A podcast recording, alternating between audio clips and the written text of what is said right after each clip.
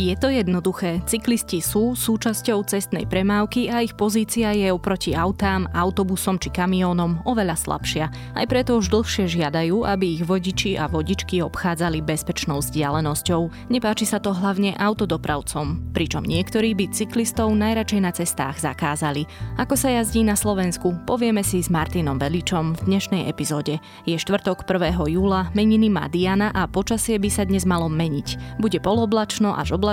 Miestami sa vyskytnú prehánky alebo aj intenzívne búrky. Okrem toho by sa malo aj ochladiť, a to od dvadsaťjeden stupňov na severe do dvadsaťdeväť stupňov na juhu. Vitajte pri Dobrom ráne, dennom podcaste denníka zet em e, dnes s Nikolou Šulikovou Bajánovou. Pravda je dôležitá, fakty sú dôležité a neskreslené informácie sú dôležité. Aby bola žurnalistika takáto a nezávislá, potrebuje pomoc. Najlepší spôsob, ako môžete pomôcť novinárom, je, keď si predplatíte ich prácu. A ak chcete podporiť nás, najlepšie urobíte, ak si kúpite digitálne predplatné SME, napríklad na adrese predplatné bodka sme bodka es ká. Ďakujeme.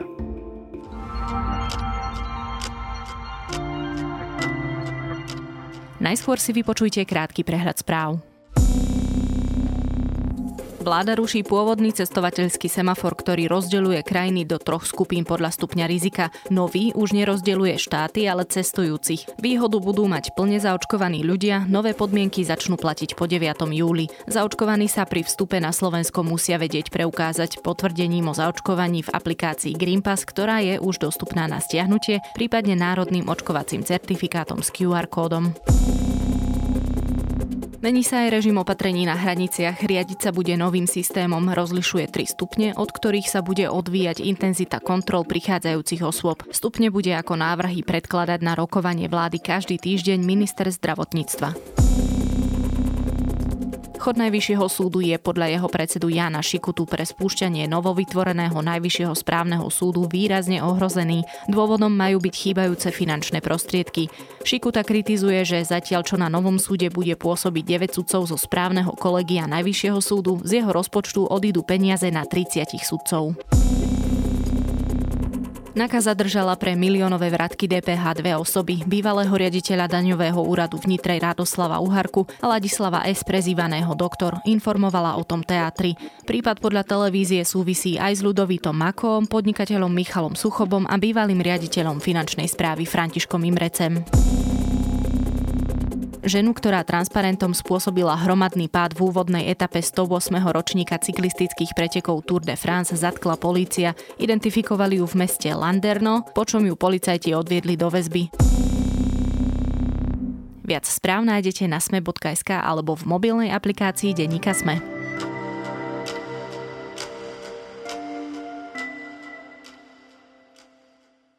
Bicykle z ciest nezmiznú. Ak niečo, tak ich bude jedine pribúdať. Či už hovoríme o športovej cyklistike alebo spôsobe prepravy napríklad do práce. Medzi rokmi dvetisícštrnásť a dvetisícdevätnásť sa na našich cestách ľahko zranilo necelých dvetisíc cyklistov a cyklistiek, ťažko takmer päťsto a o život dohromady prišlo sedemdesiatpäť ľudí. O bezpečnej vzdialenosti, ktorou by vodiči mali cyklistov predbiehať, sa hovorí už roky. Cyklochodníkov nepribúda želaným tempom, v niektorých obciach nemajú ani jeden kilometer a tak sa o cesty musia deliť skupiny s mimoriadne nevyrovnanými silami. O jeden a pol metri, ale nie len, sa teraz porozprávam s bývalým profesionálnym cestným cyklistom Martinom Veličom. Cyklisti zaplňajú slovenské cesty. S nastupujúcimi prázdninami ich bude stále viac. Pod kolesami aut už tento rok zahynulo desať cyklistov.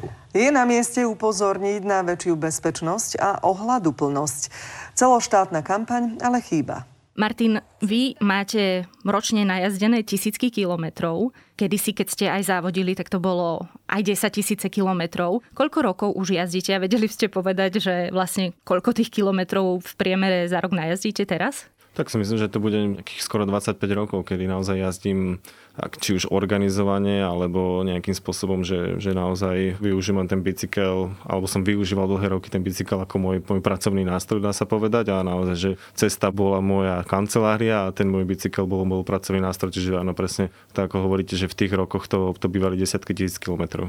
A ako sa ako cyklista na slovenských cestách cítite? Už vám išlo niekedy o život? Ja by som to nechcel ako keby že dramatizovať alebo preháňať, ale áno, akože dá sa povedať, že každý deň, alebo bolo to moje povolanie, tak dá sa povedať, že každý deň mi išlo o život, ale áno, aj keď niekto dochádza do práce, tak presne na tom bicykli, predsa len v tej, v tej premávke ide, ide o život, ale jednoducho to tak je a nejak som si to v tom momente aj neuvedomoval, ale proste je to, je, taká bola realita. Ale že či som mal nejaký naozaj, že, že incident alebo nehodu, áno, môjho brata zrazilo auto na tréningu, ešte keď sme boli, že mali sme šestnásť sedemnásť rokov a samozrejme, že, že nájde sa, kde sú, tie, tie, sú nejaké kolízne situácie alebo strety, ale ja si musím zaklopať zatiaľ, že naozaj, že, že takúto skúsenosť som nemal, kde by mi naozaj v tom momente išlo o život, že by som mal nehodu alebo že by som mal takýto incident. Možno je to aj tým, že vy máte ten prach posunutý niekde inde a pre niekoho už môže ísť v podstate v jeho hlave o život, ak len okolo neho prejde veľkou rýchlosťou kamión. Skúste niekomu, kto teda nejazdí na slovenských cestách, opísať, že aké to tu máme. Aké tie cesty sú? Áno, presne tak, že ja som možno taká vylosená vzorka na to, aby som vedel pohovoriť, že čo, že tými rokmi, že pri dennodennom strete v premávke ja na bicykli versus auta, kamióny, autobusy, že, že už e, nejak som to dokázal filtrovať alebo otrelejší, že keď to auto prešlo menej ako meter odo mňa, ani som sa na tým nepozastavil, ale áno, pre niekoho, kto si týmto neprešiel, tými rokmi, tými kilometrami, tisíckami kilometrov ako ja, samozrejme, že sa mu musí zdať, že keď, keď to auto ide meter alebo je veľ, veľké rýchlosti okolo, alebo dokonca sa, sa tam snažia nadspať medzi neho, medzi toho cyklistu a, alebo cyklistku dve auta, tak samozrejme, že to, je, to sú situácie, ktoré sú extrémne nepríjemné pre niekoho, kto, kto na to nie je dennodenne zvyknutý. Keby sme to poňali teraz tak geograficky, vedeli by ste povedať, že kam by ľudia rozhodne bicyklom ani nemali ísť, že kde sú tie situácie, ja neviem, krajnice úplne rozsypané alebo zákruty veľmi neprehľadné, kde teda sa môže naozaj stať, že človek môže na tom bicykli prísť až o život? V rámci Slovenska alebo ani v, v rámci sveta, alebo to, čo som mal možnosť akože najazdiť, tak to nemám úplne že vyšpecifikované, lebo naozaj mohli byť, mohli byť obrovské metropoly mesta. Kuala Lumpur sme išli na bicykloch, alebo cez Los Angeles, alebo cez Tokio, hej. A, a jednoducho aj napriek tomu, že tá premávka je tam úplne extrémna, tak sa tam ako keby dá existovať. Či už je tam tá infraštruktúra, alebo tie, tie cesty sú široké, alebo jednoducho tí, tí cyklisti sú, alebo teda tí aj cyklisti, ale aj tí, tí vodiči sú zvyknutí na tých cyklistov jeden na druhého. Takže to sa naozaj nedá ako keby takto, že, že generálne nejak identifikovať, že, že tuto určite nie. Ale ostaňme trebárs v tej Európe, kde sa často porovnáva Slovensko s inými krajinami, hlavne tými na západe. Vieme, že na západe majú aj teda obyvateľia oveľa viac bicyklov v pomere k teda počtu obyvateľov, ako napríklad aj na Slovensku, ale ako som povedala aj na začiatku, ten počet tých cyklistov, cyklistiek na našich cestách narastá.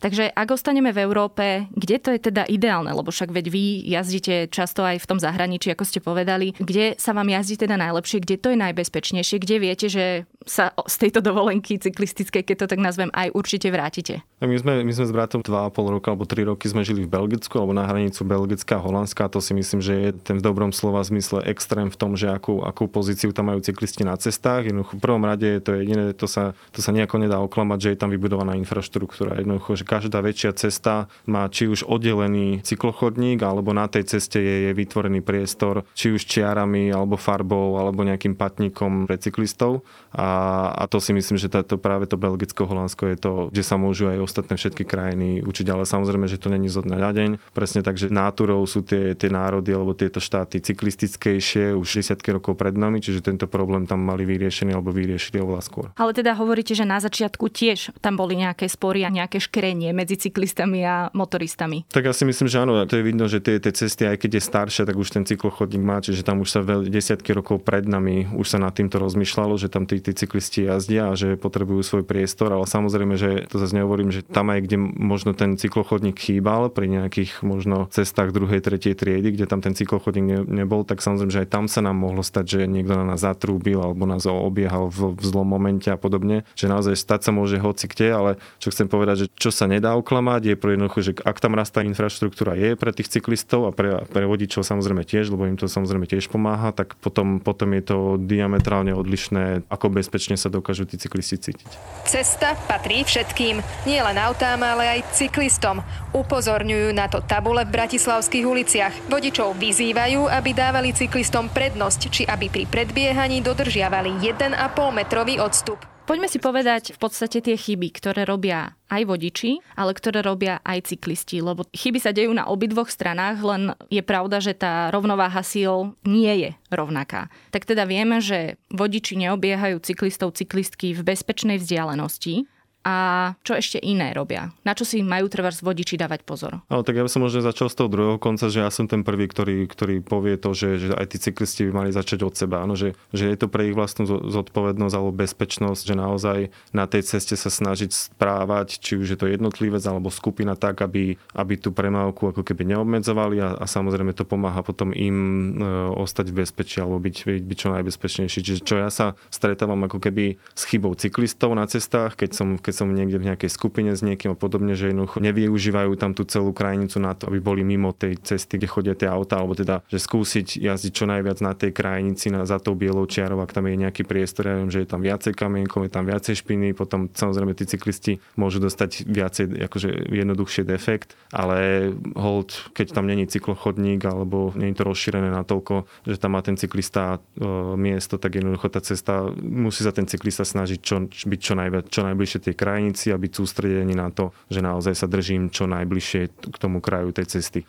No a potom, keď, keď hovoríme o vodičoch, z mojich skúseností je to presne pri tom predbiehaní toho cyklistu, že u nás je ako keby nátura taká tých vodičov, že mám tam pred sebou cyklistu, za ktorým idem a teraz sa ho snažím predbehnúť a ten vodič si to vyhodnotí tak, veď ide mi oproti auto a keď ja sa tam ešte pichnem medzi to oproti idúce auto a toho cyklistu, že však všetci tam majú miesta, lenže možno tieto v tej jednej, dvoch sekundách, ktorú si takto vyhodnotia, to už neznamená, že to o tie jedny, dve sekundy bude rovnako, hej, že nikdy ten vodič nevie, ako ten cyklista môže zareagovať v tom, v tom danom momente, keď ho už bude obiehať. A vtedy e, samozrejme, že prichádza k tým kolísiám, že, že základná vec je tá, že toho, toho cyklistu neobieham, ak mi ide niečo oproti. Ešte horšia varianta je tá, že, že niekedy naozaj ide, idem cyklista, e, ide oproti mne auto a auto za ním sa rozhodne predbiehať to auto idúce pred ním a, a ja dostávam vlastne auto, ktoré mne ide v mojom, proti mojej smeru jazdy oproti. Takže to je ešte horšia varianta. To sú, to sú veci, že kde si to tí vodiči vyhodnocujú, že však sa tam všetci zmestíme, ale nemusí to tak byť.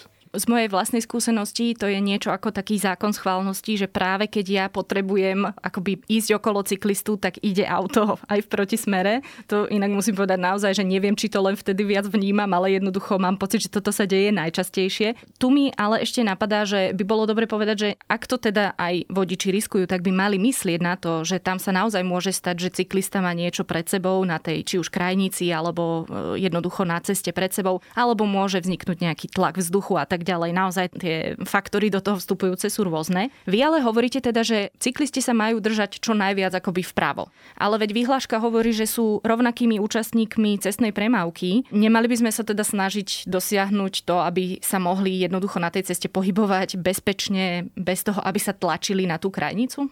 Áno, to, že sa majú ako keby držať čo najviac vpravo a nechať tam zase oni priestoru pre tie autá, aby ich mohli v ten správny moment predbehnúť, to neznamená, že tam nepatria, alebo že to, to som tým nechcel povedať. Ja tým hovorím to, že, že ten cyklista sa musí sústrediť na tú svoju jazdu a, a dávať rovnako priestoru aj tým autám a potom tie autá, aby dávali priestor naspäť tým cyklistom. Čiže samozrejme, že nič nepoviem, nič nové, je to proste o tej tolerancii a o tom vodič versus cyklista, cyklista versus vodič a myslím, že toto aj keď uvidia aj tí, tí vodiči možno, že, že naozaj že ten cyklista sa snaží nezavadzať v úvodzovkách, tak si myslím, že aj to by to, to pomôže, aby tí vodiči boli, boli ústretovejší, alebo teda aby vyhodnocovali tie situácie, aby možno, že presne radšej si počkali o tie dve tri sekundy, keď tam naozaj nejde nič oproti a vtedy predbiehali. Ďalšia vec, ktorá mi napadla je, že keď sa vodiči tlačia jeden na druhého, tak je veľmi ťažké aj ubrzniť, pretože to by mal človek urobiť, ak vidí cyklistu a nemôže predbiehať. Ešte sa vrátim k infraštruktúre. Napadá mi vlastne situácia zo susedného Rakúska. V Rakúsku dá sa povedať, že majú aspoň v tom našom pohraničnom území naozaj veľa cyklotrás a sú aj dobré a napriek tomu stretávam cyklistov na cestách. O tomto si myslíte čo? No to je, to je možno zase že z mojej skúsenosti z toho Belgicka-Holandska, že bola tam cesta a paralelne popri tej ceste ide cyklochodník, na novo vybudovaný povedzme a ten, ten cyklista není na tom cyklochodníku, ale je na tej ceste z akýchkoľvek dôvodov, neviem akých, tak samozrejme, že toho vodiča, že to je mrzuté pre neho, že na čo tam má ten cyklochodník, ide po ceste. Ale ja som opäť, ja už bicyklujem rekreačne, čiže naozaj sa snažím vyberať tie miesta, alebo tie cesty, alebo tie destinácie, kde viem, že ten cyklochodník je, a pre mňa je absolútne prirodzené teraz, že, že keď mám paralelne k ceste cyklochodník, že pôjdem radšej po tom cyklochodníku, ale hovorím, že ten cyklista, prečo sa rozhodne v tom momente ísť po tej, po tej hlavnej ceste a nie po tom cyklochodníku, sú rôzne, a to si myslím, že je opäť apel na cyklistov alebo chyba, že by sa mohli práve, že keď je tam, keď môže aj z toho mála infraštruktúry, ktoré máme, že využívať ju. Poďme k tomu, čo sa aktuálne deje. Z Česka k nám v podstate už nejaký čas presahuje a dá sa povedať, že sa jej znovu chytili aj tunajšie organizácie a nejakí takí tí známejší ľudia. Kampani jeden a pol metru, alebo teda jeden a pol metra. Začnem tým, že napríklad u kolegyne Zuzany Kovačiš-Hanzelovej hovoril šéf Slovenskej únie vodičov, že jeden a pol metra nie je vždy možné v podstate dodržať. To je pravda? No, neviem, akú situáciu myslí tento pán, že, že nie je to reálne dodržať, ale poviem, že ak ide ten cyklista po nejakej polnej ceste, kde je naozaj miesto, ja to poznám z, z, zo svojho okolia, že naozaj je tam len miesto, je to vlastne jednosmerná cesta pre jedno auto a je tam ten cyklista pred tým autom, tak samozrejme, že aj ten cyklista, aj, to, aj ten vodič v tom aute nejakým spôsobom pri tom predbiehaní si snažia dať, dať priestor, a je úplne prirodzené, že tam nedosiahne ten vodič jeden a pol metra, ale samozrejme nepôjde sto kilometrov rýchlosťou okolo, ale keď prejde okolo toho cyklistu pomaly, tak je všetko v poriadku, hej. Ale ja verím tomu a som presvedčený, že deväťdesiatdeväť percent ciest a situácií je toho jeden a pol metra ten vodič schopný dodržať, ak, ak sa riadi tými úplne základnými pravidlami, aj to, že nepredbieham cyklistu, keď mi ide oproti niečomu. Znovu urobiť všetko preto, aby sa cyklisti dostali do takej relácie, aby mali cyklistické preukazy, lebo vodič robí skúšku. A bicyklista si sobere, kúpi si bicykel za dve až tri tisíc eur značkový, kúpi si svoj dres zna- so znakom klubu a môže vyraziť na cestu, ešte si dokonca môže aj vypiť. Čo On dobra. Potom ešte hovorí, že ani samotní cyklisti nepoznajú v podstate vyhlášku, nemajú ju prečítanú, nedodržiavajú sami veľa pravidiel. Mali by jednoducho cyklisti čítať tú vyhlášku, keď ostaneme na ich strane? Lebo šoféri musia spraviť vodičák. Mali by aj cyklisti prechádzať nejakou skúškou, tak ako si to napríklad predstavuje pán Mlinár? Ťažko povedať. Samozrejme, že teraz je rôzny typ cyklistov. Sú cyklisti ako ja, ktorí sú pol života na ceste alebo trávim na ceste. Potom sú, sú ľudia, ktorí len dochádzajú na bicykli do práce a kombinujú cestu s chodníkom a podobne. Takže áno, v ideálnom svete všetci vieme, čo robíme a všetci máme všetko naštudované, ale ideálny svet nie je. Čiže v tom momente prídeme na to, že buďme k sebe ľudskí, buďme k sebe tolerantní, a aj keď vidím, že to auto tam naozaj nemá miesto, ten cyklista, tak sa skúsim uhnúť nejakým spôsobom, a keď zase vidí vodič, že, že naozaj ten cyklista robí, čo môže, ale hod tomu vodičovi ide dvadsať aut oproti, takže bude musieť desať sekúnd počkať, tak desať sekúnd počká na to, aby nikoho neohrozil. Čiže naozaj, ja si myslím, že len ak to zoberieme nejakým úplne obyčajným sedliackým rozumom a byť, byť, byť k sebe ľudský, tak potom si myslím, že aj tie výhlášky sú, sú fajn. Nejaká rozšírená legislatíva je tiež fajn, ale aj takto v konečnom dôsledku príde na ten daný moment nejakú, nejakú situáciu. Aj na to, či to vlastne polícia bude kontrolovať a prípadne aj pokutovať. A asi aj preto sa vlastne na Slovensku zvihla taká vlna protestných reakcií z rôznych združení, čo je zase naopak asi aj trochu rozdiel oproti tej Českej republike, kde v podstate tá kampaň jeden a pol metra získala aj partnerov ako Autoklub Českej republiky alebo dopravnú políciu. Čím to je, že na Slovensku nemáme vlastne takéto nastavenie rozumové? Sám tomu nerozumiem, ako ja si myslím, že, že tá nejaká rozšírená alebo vylepšená legislatíva o tom, že naozaj sa niekde napíše čierne na bielom, že ten cyklista by mal dostať jeden a pol metra priestoru na tej ceste, je nielen dobre pre tých cyklistov, ale aj pre tých, pre tých vodičov, lebo presne vedia, čím sa majú riadiť, a ak v tom danom momente nerobia oni chybu a dajú tam ten priestor, tak samozrejme na konci dňa všetci chceme byť v pokoji doma so svojou rodinou a normálne prežiť deň. Čiže nerozumiem tomu, že ja si myslím, že áno, že teraz je, je možno, že tá diskusia je intenzívnejšia. aj kvôli tým, tým nešťastným udalostiam, ktoré sa stali. Samozrejme, a ako náhle táto diskusia nejakým spôsobom prebehne, tak si myslím, že sa to nejako upokojí a verím, že tie obe strany sa nejakým spôsobom zhodnú aspoň na to minimálne, že, že, že všetci chceme sa cítiť bezpečne na tých cestách. A máme k tomu ďaleko, lebo je pravda, že toto zaznieva z obidvoch strán, že treba sa jednoducho rešpektovať a väčšina šoférov vie, ako majú jazdiť na tých cestách okolo cyklistov, ale máte pocit, že k tomu smerujeme, k tomu nejakému zmiereniu, lebo zatiaľ to vyzerá na celkom slušný konflikt? Ja verím, že áno, a samozrejme, že nepridáva tomu nejaké vyjadrenia toho pána z autoklubu, keď povie, že by zakázal cyklistov na x percent cestách. To samozrejme, že to nie je najkonštruktívnejší prístup k celej diskusii. Takže áno, aj tí automobilisti, aj tí vodiči, aj ich únie, aj tí cyklisti a cyklokoalície, keď všetci začneme od seba a si myslím, že budeme ľudskejší. Ja som v tomto optimista, že sa dopracujeme na konci, na konci dňa k niečomu, kde aj po, postupne so zlepšením infraštruktúry, že sa nám všetkým bude dýchať lepšie na tých cestách. Hovorí bývalý profesionálny cestný cyklista Martin Velič.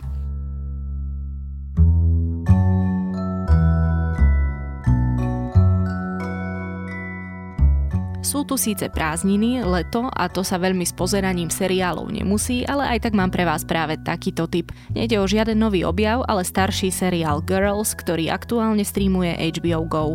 Nechcem ho stavať do kontrastu so Sexom v meste, ale dá sa povedať, že do veľkej miery rozvrátil to, ako sa zobrazuje život mladých ľudí, najmä žien v televízii. Ja som ho videla už niekoľkokrát a verím, že aj medzi vami si nájde priaznivcov. Okrem toho dnes vychádzajú aj naše dva ďalšie podcasty, konkrétne Index o developerských rebríčkoch a Ľudskosť. To je na dnes všetko, počúvali ste Dobré ráno, denný podcast denníka zet em é dnes s Nikolou Šulikovou Bajanovou. Do počutia opäť zajtra.